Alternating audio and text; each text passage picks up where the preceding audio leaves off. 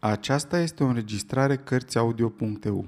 Pentru mai multe informații sau dacă dorești să te oferi voluntar, vizitează www.cărțiaudio.eu. Toate înregistrările Cărțiaudio.eu sunt din domeniul public. Jules Verne, Robur Cuceritorul, capitolul 4, în care, referindu-se la valetul Fricolin, autorul încearcă să reabiliteze luna. Desigur, nu de puține ori făcuseră membrii Institutului Weldon să răsune de strigăte Walnut Street, ca și străjile din preajmă, la ieșirea de la ședințele lor ca urmare a unor furtunoase discuții. Nu de puține ori și pe bună dreptate se plânseseră locuitorii acestui cartier de aceste zgomotoase finaluri de ședințe, mutate în stradă, ce le tulburau tihna căminelor. Nu de puține ori, în sfârșit, polismenii se văzuseră nevoiți să intervină pentru a asigura circulația pietonilor, cea mai mare parte dintre ei total indiferenți față de această problemă a navigației aeriene. Dar niciodată până în seara aceea, gălăgia nu atinsese asemenea proporții și niciodată plângerile nu fuseseră mai justificate, niciodată intervenția poliției nu fusese mai necesară. Totuși, într-o oarecare măsură, membrii Institutului Weldon puteau fi scuzați. Închipuiți-vă îndrăznala, fuseseră atacați chiar în fieful lor. Îndârjiților susținători ai lui mai ușor decât aerul, un nu mai puțin îndârjit partizan al lui mai greu le spusese o serie de lucruri absolut dezagreabile. Apoi, în clipa în care se pregăteau să-l trateze așa cum merita, o ștersese englezește. Or, toate acestea se cereau răzbunate. Ar fi însemnat că prin vinele tale nu curge sânge american dacă ai fi lăsat nepedepsită o asemenea ofensă. Fiii lui Amerigo tratați drept fia lui Cabot. Nu era aceasta o insultă cu atât mai de neiertat cu cât din punct de vedere istoric era adevărată? Așa că membrii clubului se năpustiră grupuri-grupuri pe Walnut Street, împrăștiindu-se mai întâi pe străzile învecinate și apoi în tot cartierul. Îi treziră pe locuitori, îi siliră să-i lase să le cotrobăi prin locuințe, chiar dacă mai târziu urmau să plătească despăgubiri pentru tulburarea vieții particulare a fiecăruia, care este în mod deosebit respectată la popoarele de origine anglosaxonă. Frământări zadarnice, căutări inutile – Robur nu fu zărit nicăieri, nici urmă de el, nici dacă ar fi plecat cu Go Ahead, balonul Institutului Weldon, n-ar fi fost mai de negăsit. După o oră de percheziții se văzură nevoiți să renunțe și colegii se despărțiră nu înainte de a jura că își vor extinde cercetările pe întreg teritoriul acestei duble Americi ce alcătuiește noul continent. Pe la ceasurile 11, în cartier aproape că se restabilise calmul. Filadelfia putea să se cufunde din nou în acel somn adânc ce constituie un privilegiu de invidiat în orașele neindustriale. Membrii clubului nu mai aveau alt gând decât cum să ajungă mai iute acasă. Ca să-i numim doar pe câțiva dintre cei mai marcanți, William T. Forbes se îndreptă spre marea sa rafinărie de zahăr, unde Miss Dole și Miss Matt îi pregătiseră ceaiul de seară, îndulcit cu propria sa glucoză. Trunk Milner o luă spre fabrica sa, a cărei pompă de aburi gâfâia zi și noapte în suburbia cea mai îndepărtată, iar trezorierul Gem Chip, acuzat în mod public că are intestinul mai lung cu un picior, se întoarse în sufrageria unde l-aștepta cina sa vegetală. Doi dintre cei mai importanți baloniști, doar doi, nu păreau însă să aibă de gând să se întoarcă prea curând la domiciliu. Profitau de această ocazie ca să discute cu și mai multă înverșunare ca de obicei erau ireconciliabili Uncle Prudent și Phil Evans, președintele și secretarul Institutului Weldon.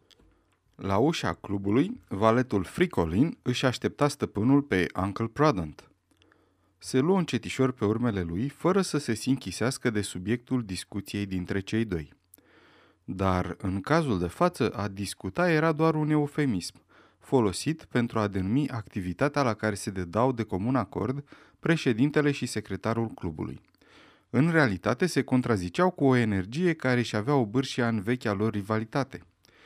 Nu, domnule, nu, repeta Phil Evans, dacă aș fi avut onoarea de a prezida reuniunile clubului, niciodată, nu, niciodată nu s-ar fi produs un asemenea scandal. Și ce ați fi făcut, mă rog, dacă ați fi avut această onoare? Îl întrebă Uncle Prudent. i-aș fi retras cuvântul acestui blestemat care ne-a insultat înainte chiar de a apuca să deschidă gura.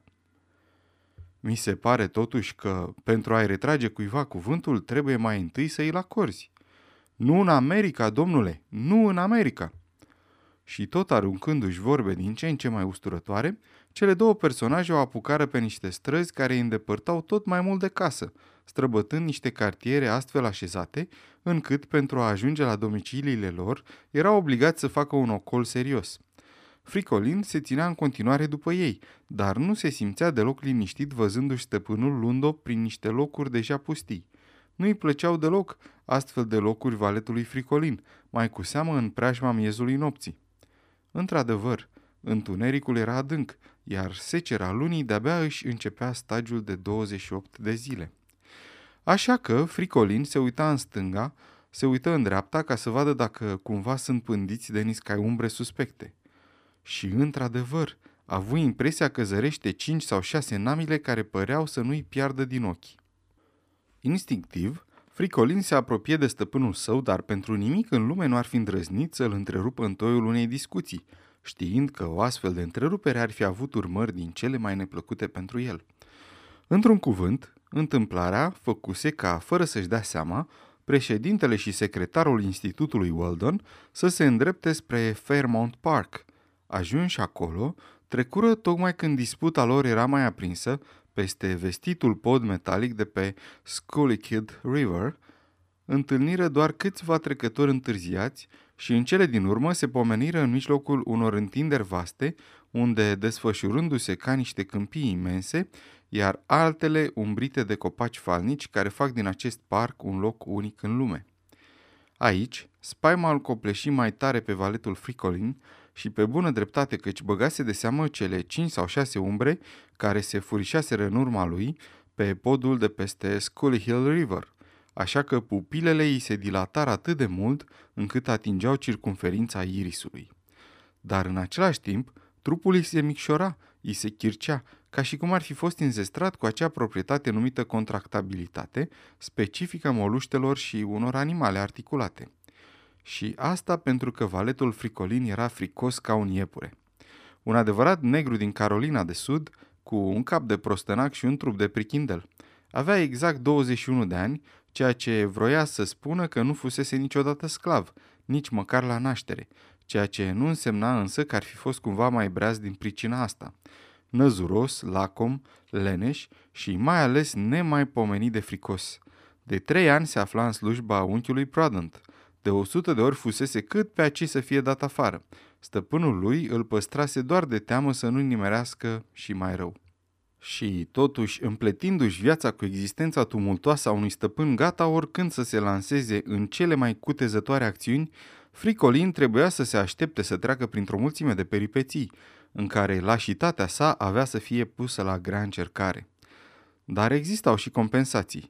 Nu era săcăit prea tare în legătură cu lăcomia sa și încă și mai puțin în ceea ce privește lenea sa.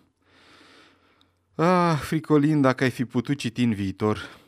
De ce nu rămăsese oare Fricolin la Boston, în slujba unei anumite familii Snaffle, care, pe punctul de a pleca în Elveția, renunțase la această călătorie din pricina avalanșelor?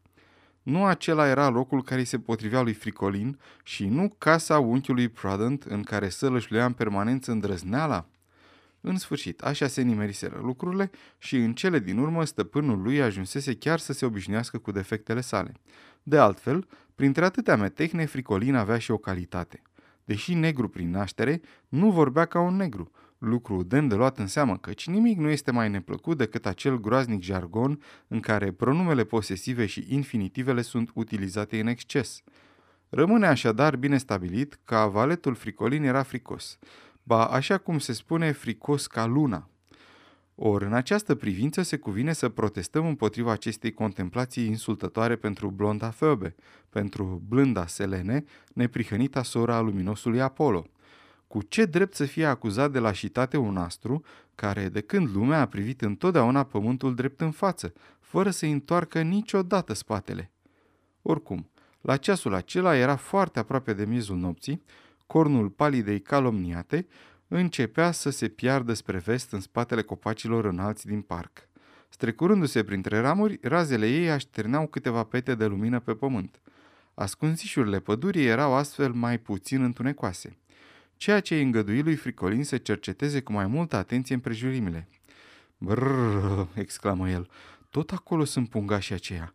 Hotărât lucru se apropie. Nu se mai putu stăpâni și se repezi spre stăpânul său strigându-l. Master Uncle! Așa îi spunea și așa vroia președintele Institutului Weldon să-i se spună. În clipa aceea, disputa dintre cei doi rivali ajunsese la punctul culminant și cum se trimitau la plimbare unul pe altul, Fricolin fu rugat, fără multă vorbă, să urmeze și el acest îndemn. Apoi, pe când își vorbeau privindu-se țintă în ochi, Uncle Pradant se afundă și mai adânc pe pajitile pustii din Fairmont Park, îndepărtându-se tot mai mult de Schuylkill River și de podul peste care trebuia din nou să treacă pentru a se întoarce în oraș. Toți trei se pomeniră atunci în mijlocul unui pâlc de copaci bătrâni, ale căror vârfuri înalte erau scăldate de ultimele sclipire ale lunii. În margine se deschidea un luminiș larg, o suprafață ovală întinsă cât se poate de potrivită pentru a găzdui niște întreceri hipice. Niciun accident de teren nu ar fi împiedicat galopul cailor. Niciun copac nu ar fi stat în calea privirilor spectatorilor de-a lungul unei piste circulare de mai multe mile. Și totuși, dacă Uncle Prudence și Phil Evans nu ar fi fost atât de încleștați în focul disputei, dacă ar fi privit puțin în jur și ar fi dat seama că luminișul nu arăta ca de obicei. Era oare vorba de o uriașă uzină de măcinat apărut așa peste noapte?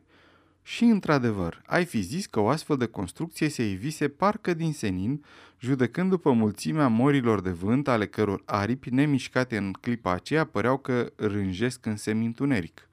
Dar nici președintele, nici secretarul Institutului Weldon nu remarcară acea stranie modificare a peisajului din Fairmont Park.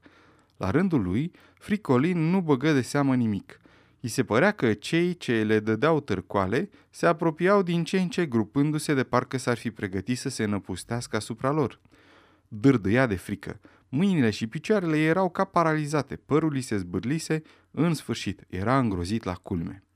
Totuși, deși îi simțea cum îi se înmoaie genunchii, mai a avut puterea să răgnească pentru ultima oară. Master Uncle! Master Uncle! Ei, spune odată ce s-a întâmplat, îl repezi Uncle Prudent.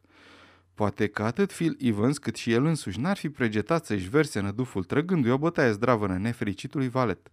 Dar nu avură răgazul să o facă, așa cum nici acesta nu mai apucă să le răspundă.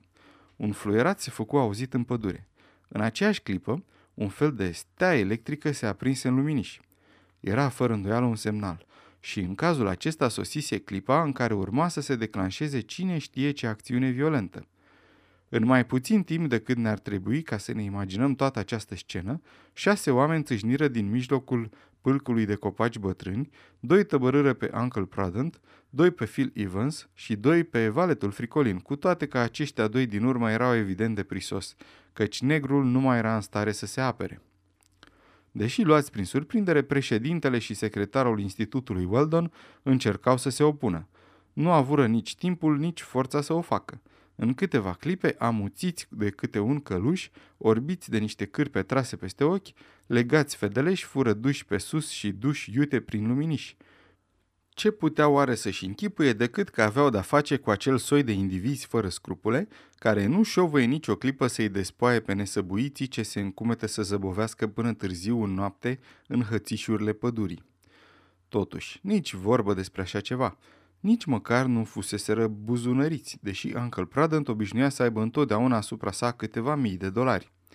Pe scurt, la un minut după această agresiune, fără ca agresorii să fi schimbat vreo vorbă între ei, Uncle Prudent, Phil Evans și Fricolin simțiră că erau așezați ușurel jos, dar nu pe iarba din luminiș, ci pe un soi de podea ce gemu sub greutatea lor. Acolo fură rezemați unul lângă altul. O ușă se închise. Apoi, scârțâitul unui zăvor tras în ivăr le dădu de știre că erau prizonieri. Se auzi atunci un foșnet continuu, ca un freamăt, ca un sfâr al cărui rr se prelungea la nesfârșit și niciun alt zgomot nu mai era perceptibil perceptibil în liniștea nopții. Ce emoție a doua zi în Filadelfia!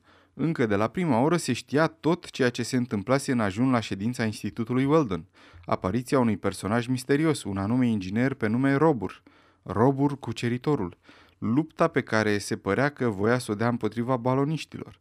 Apoi, inexplicabila sa dispariție. Dar avea să fie cu totul altceva atunci când întreg orașul află că atât președintele cât și secretarul clubului dispăruseră la rândul lor în timpul nopții de 12 spre 13 iunie.